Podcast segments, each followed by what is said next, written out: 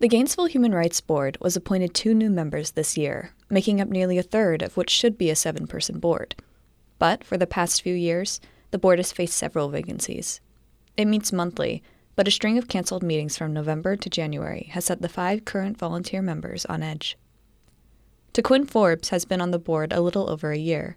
When it finally met in February, despite the possibility of cancellation, he says it felt strange to be thrown back into the process. I was sort of lost, to be honest with you, because all the, I don't know if it's called parliament procedure, but all the, you know, I need a motion, who seconds, all that stuff gets really confusing. When you're off, it it's hard to remember how to do it all.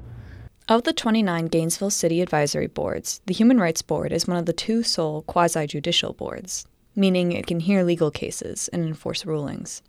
It has jurisdiction over cases brought to the city involving a lot of different identities, including race, sexuality, religion, and disability. During the year Forbes has been on the board, it's never found discrimination in the cases brought to them, which end up being around three or four per meeting. But it's still important for it to meet, he says. I think that's powerful.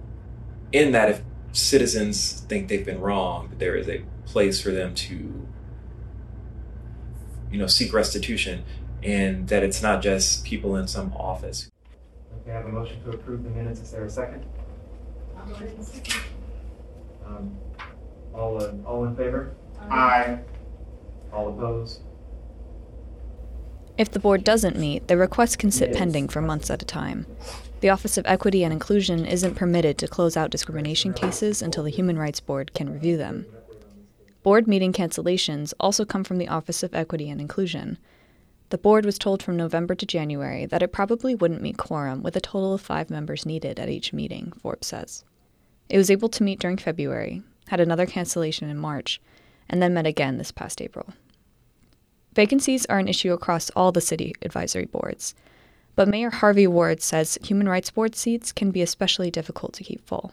Because of the judicial nature of the Human Rights Board, volunteers can get discouraged after realizing how complex the process is. That's a different thing than some people sign up for.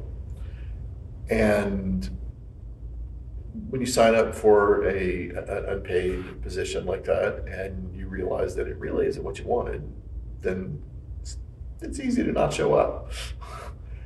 So that happens sometimes. But board member Jonathan Stevens says a solution to that could be student members. Stevens is a student at the University of Florida. He started as a volunteer in city government as the student member of the Nature Centers Commission two years ago. He was appointed to the Human Rights Board this year. Stevens says his experience as a full time member has been good for his understanding of how city government works. Yeah, I think that there's so many different perspectives of students, you know, when it comes to housing, especially when we're seeing a lot of these housing like issues come up, um, especially with like discrimination against different types of ethnic groups during, within correspondence between like the management and to their um, residents. He says he hopes more students apply. I think that it is important for us to have people like that because, you know, for a lot of us students, we aren't knowledgeable about the law. We don't know like what our rights are, and we don't know, especially under the purview that those resources are there. The next Human Rights Board meeting will be this month, given they meet quorum. Sienna Duncan, WUFT News.